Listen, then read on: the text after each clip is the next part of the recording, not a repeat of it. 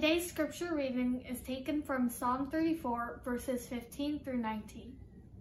The eyes of the Lord are toward the righteous, and his ears toward their cry. The face of the Lord is against those who do evil, to cut off the memory of them from the earth. When the righteous cry for help, the Lord hears and delivers them out of all their troubles. The Lord is near to the brokenhearted and saves the crushed in spirit. Many are the afflictions of the righteous, but the Lord delivers him out of them all. This is God's word. Hey, welcome. My name is Brian. I am so glad that you are here with us, whether you have been uh, a part of Trinity for many, many years or whether this is your first time tuning in. I am so thankful that you are here. Now, let me start off with just one uh, update announcement for us. You heard last week some of the ways that we are actively serving and giving uh, back to our community during this time of incredible crisis here in New York City and all over the world, um, certainly um, but ways that we're doing to make a difference here. So you heard about last week how we are uh, giving money to um, the Bowery Mission, who does an excellent uh, ministry working with the homeless community, many who are in a very vulnerable situation right now. This week, uh, I want you to know that we are actually giving money to both um, a restaurant here locally as well as a coffee shop uh, and sponsoring meals and coffee for our frontline medical workers uh, here in the hospitals right around us on the Upper East Side. I am a firm believer that coffee is necessary um, at all times, but perhaps even more so um, now. We're incredibly thankful for the work that they're doing and also want to be supportive of our local businesses as well, just in this time of economic uncertainty. Um, we want to be a support as a community. Now, if you're interested in ways that you can individually participate and help out, be sure to check out our website. Um, we have a whole section on different things that you can be involved in. Now, um, I want to start uh, today talking a little bit about this idea of pandemic pastimes. Okay, I don't know if that's an actual phrase, but I'm air quoting, so I'm assuming it is. Pandemic pastimes. When you're on social media, um, you know, you're looking at the different things that people are doing. Um, if you're fortunate enough to have a place that you can call home and you have a, a job that you can shelter in place, um, you know, there's a lot of people with a lot of extra time on their hands, or maybe the time looks different. Maybe that's a better way to say it. Um, and you see people kind of posting now. Well, here's here's the things I'm doing with my time, right? And when you are watching all the things go by, the different things that people are doing, it, it really can almost make you feel bad, especially if you have a bunch of like type triple A, you know, super pr- productive friends, right? Uh, you never see or rarely see anybody on social media who's saying, uh, I'm not okay, and it's okay not to be okay. You know, most people don't feel okay with not being okay right? So what do we project? Well, I mean, look at all these great baking projects I'm doing. Uh, look at these cute pictures with my kids. Um, I've, I've learned two new languages. You haven't learned any new languages during this time? And, and there's almost this expectation, right? That it's that even though you're at home and the world is in crisis and there's all these losses piling up around us, right? That that drive to still accomplish, grow, have this endless uh, season of new things that you're learning and being a part of and you know touring virtual museums educating bettering ourselves it's great. But we have to be okay not being okay. Because it, it actually plays a really important role in our lives and a lot of us feel very uncomfortable with that right? We would much rather be on this this um, you know perpetual upward direction but that's not actually how life works. Now, I want to read you something here from the book of Ecclesiastes. We actually just finished a whole series on the book of Ecclesiastes. If you didn't uh, check it out, you can look back in our backlog. But I want to read you something from, from chapter 3. You might, you might recognize some of the words. Ecclesiastes 3. For everything there is a season and a time for every matter under heaven, a time to be born and a time to die a time to plant and a time to pluck up what is planted, a time to kill and a time to heal, a time to break down and a time to build up, a time to weep and a time to laugh, a time to mourn and a time to dance, And this one, I think, if there was ever a Bible verse that was amazing for this time period, it would be this a time to embrace and a time to refrain from embracing. Okay, this is maybe the time to refrain from embracing. Um, but, but seriously, though, what, what Ecclesiastes is talking about is that there, there really is different seasons in life. And there, there are seasons that are more typified by winter, by things not growing, by things looking like they've died. And then there's times for things like spring, where there's new life and it seems like everything is coming away. But but most of us we want to totally deny that there's these seasons in life and we, we actually believe that they're they're just everything must be, you know, the first week of May. And all the year must be just like this this nice spring, beautiful weather outside sort of a week. But Ecclesiastes says that's not reality. I mean, that would be nice, sure. But there's actually a season, there's a time for everything. Yes, there's a time to laugh, there's a time to rejoice and feel great about everything. And you know what? There's also a time to weep, there's a time to mourn, there's a time to enter into grief. And it's actually a really important time. And you won't see people posting about it very often because we're not okay, not being okay but it's actually really critical for us. And so uh, we want to understand how do we process grief well? How do we enter into grief in, in a healthy way um, so that we can continue to find peace and uh, and a groundedness in our lives and in our spiritual walk, but then also we can serve others who are in that place as well. Because this is a time for grief. This is a season for grief, right? And we are experiencing incredible losses, and oftentimes we're not even aware of the uh, influence that grief is playing in our life. So I had an interesting experience just today, actually. I was heading out, I, I needed to grab something, and um, my mind was on what needed to be done, task list, blah, blah, blah. I'm just kind of in go mode. And I go to grab my face mask, and I grab it and I look at it and my eyes start to tear up. And all of a sudden, I go from this place of I'm not thinking about pandemics. I'm not. I'm not. You know, scrolling through newsfeed. It's just like these moments that that catch you. I've talked with multiple people who said I just I find myself randomly crying over what seems like nothing. You know what that actually is? That thing that you're feeling in that moment, or maybe even right now, it's called grief right? It, it's this, it's this mourning, it's this weeping over things that are lost, right? Or things that will never be, and or at least not be for any time soon. And it certainly, certainly is for when a loved one passes away. Um, could be something very traumatic, um, like the the loss of a, a job. Um, but you know, it can be a lot of other things too that are maybe a little bit less concrete. The plans that you had for vacation that you've been saving up for and were really excited about. It could be about the strain of relationships right now. It could go for weeks feeling unseen, unheard, maybe not cared for.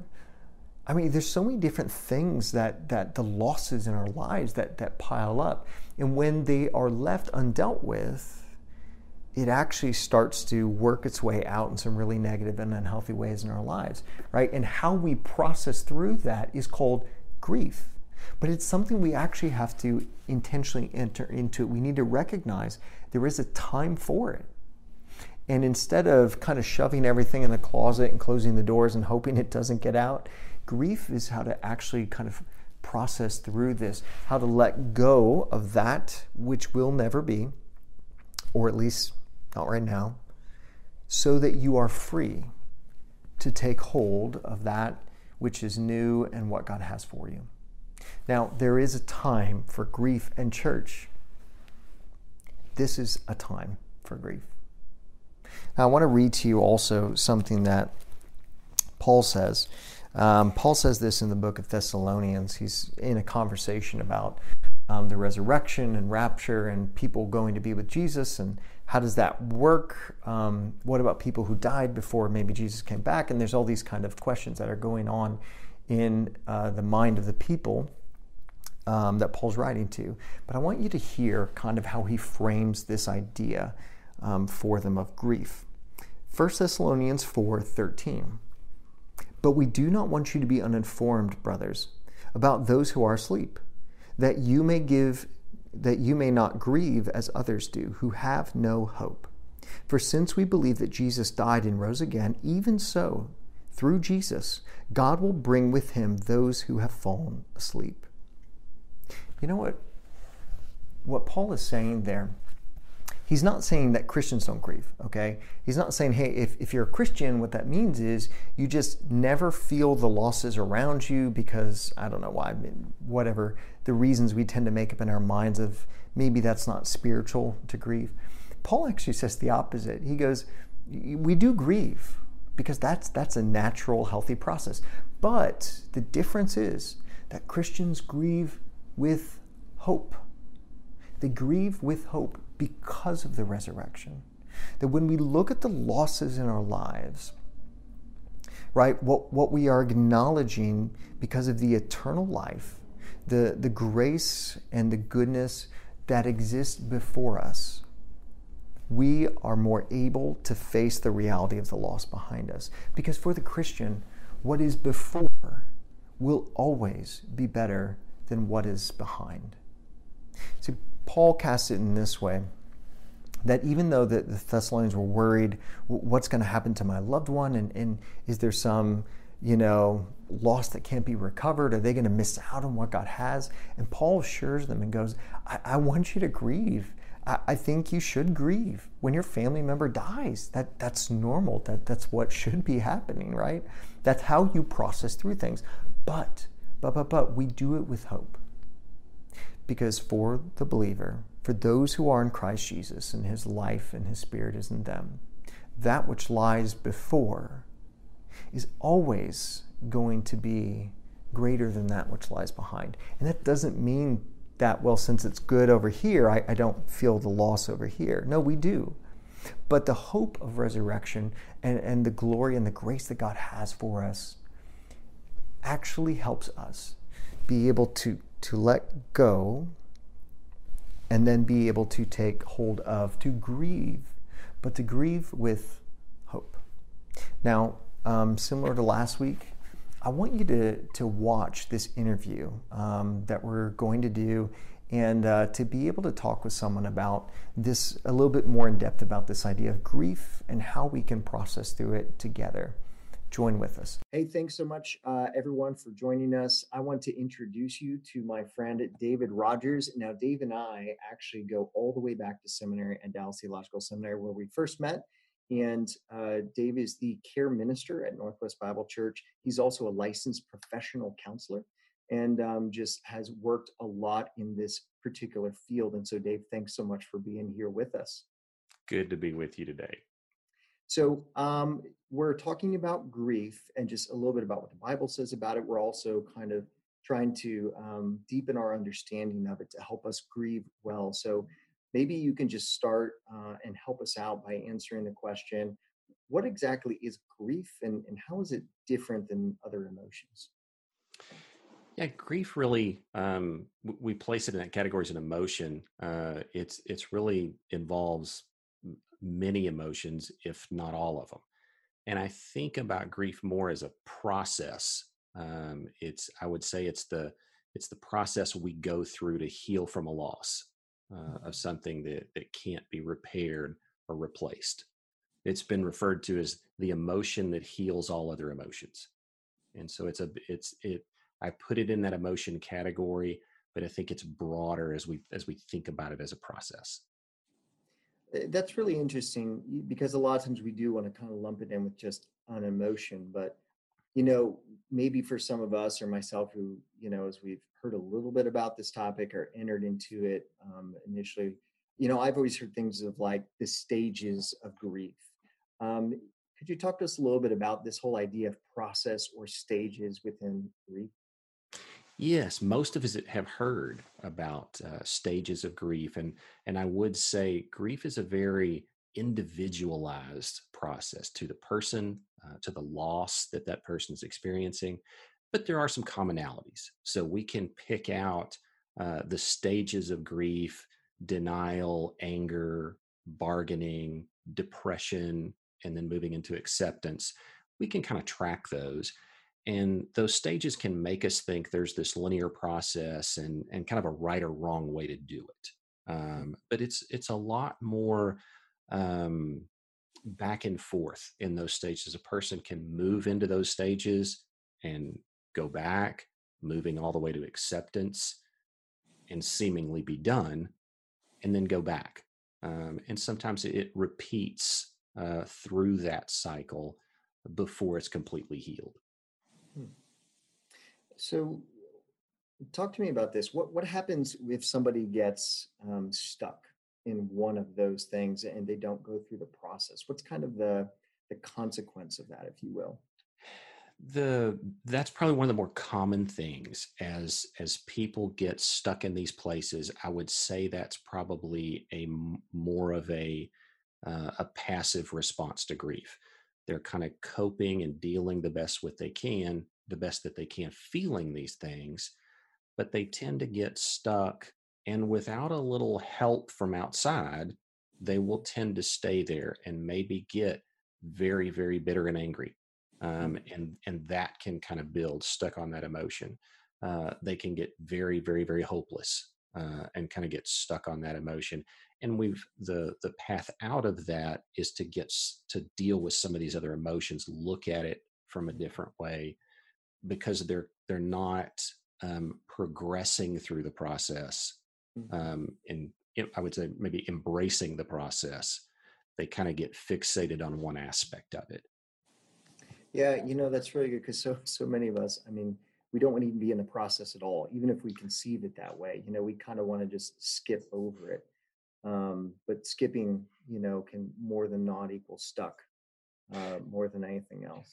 So. There's, I think that's something valuable to remember. There's no shortcut to it. Mm-hmm. Uh, definitely, it's something we don't want to be in most times, but there's just not a quick way out. Hmm.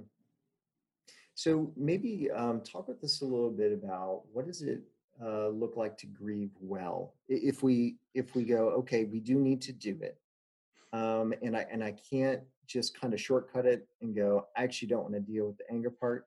I just want to get to acceptance or you know feeling depressed or whatever. What since there are no shortcuts, what is it maybe a healthy way for us to think about how do we grieve well? Yeah, I, I try to to think of uh, what what components do I need, and I think of three come to mind. Um, the first being intentionality. Uh, mm-hmm. it is something you choose. Um, everyone will suffer loss. Not everyone will grieve. Mm. Um, and if you if you picture grief as a, a deep well of hurt and pain, we kind of have to be willing to go to the bottom of that well and find out just how deep our loss is. Um, because most of the time, grief uh, affects us a lot more than we know uh, or realize it at first glance. Um, and so to heal the hurt, uh, to to care for the pain that that is very real, um, we have to acknowledge it and look at it. Um, this is also a, a, way of really honoring the loss. Um, if I'm unwilling to think about how much it hurt, um, losing someone or something, I can't really fully appreciate how special that was to me. Um, I was I was talking to somebody recently uh, a few weeks ago in the midst of all this who was really overwhelmingly sad um, that the Olympics had been postponed. Um, they would found themselves crying at random times and getting upset, and they felt really just embarrassed and kind of uh, stupid. Um, they were kind of beating themselves up for feeling that way.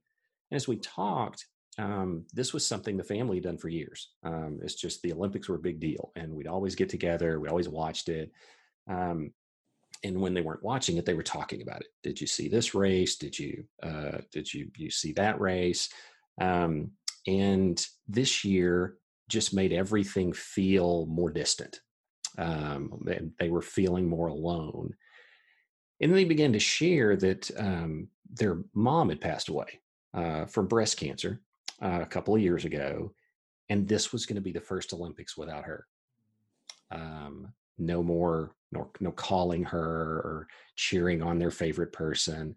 And so this little loss the olympics have been postponed um, had really really deep meaning um, mm-hmm. and and deep deep hurt.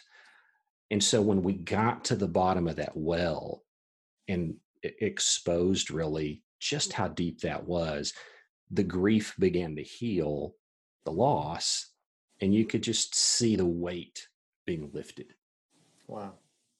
So intentionality is a big part of moving into grief um, and we, we do it purposefully. Um, now, the other now can i ask something real quick here? When you talk about intentionality moving into grief um, how easy is that to do by yourself?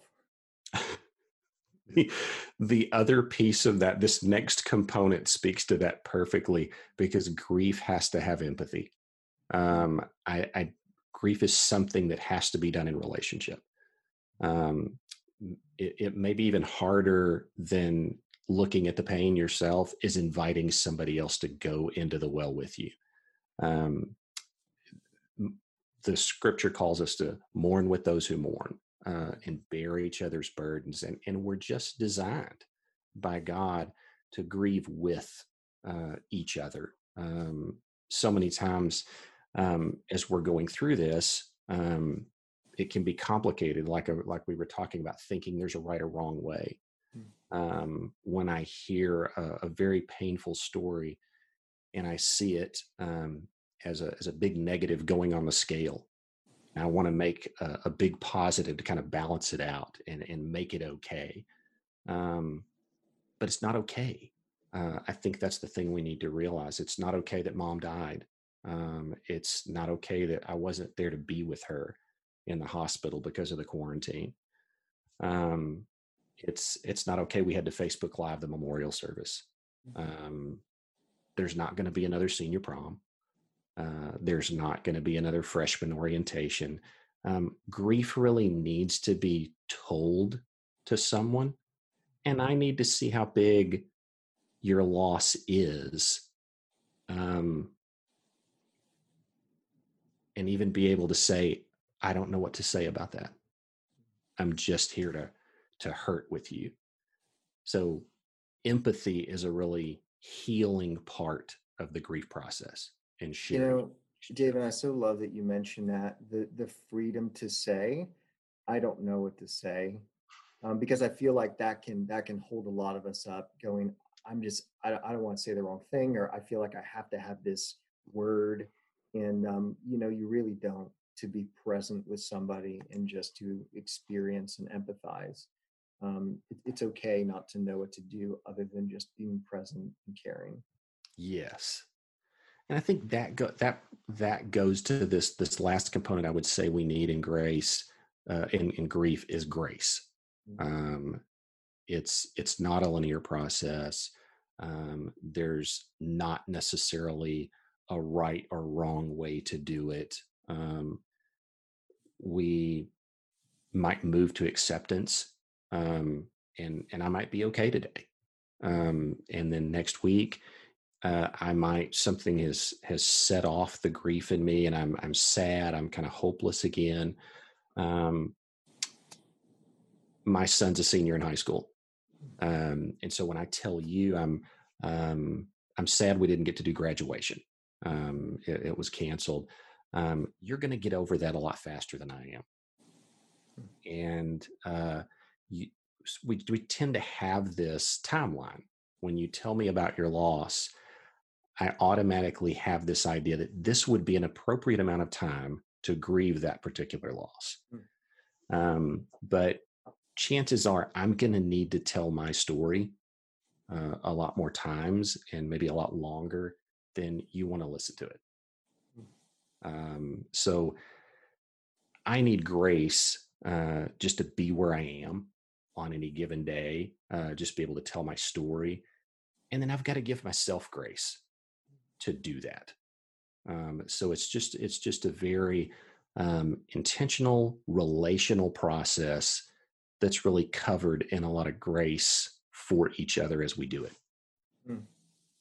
You know, Dave, I so appreciate that because it, it really is um, a process, and you know, some of the people I've seen who have cared so well for others um, ha- have been very intentional to be okay with wherever the person is, you know, and, and not trying to go, are we still here, you know, or you need to move on, but but to kind of help process that.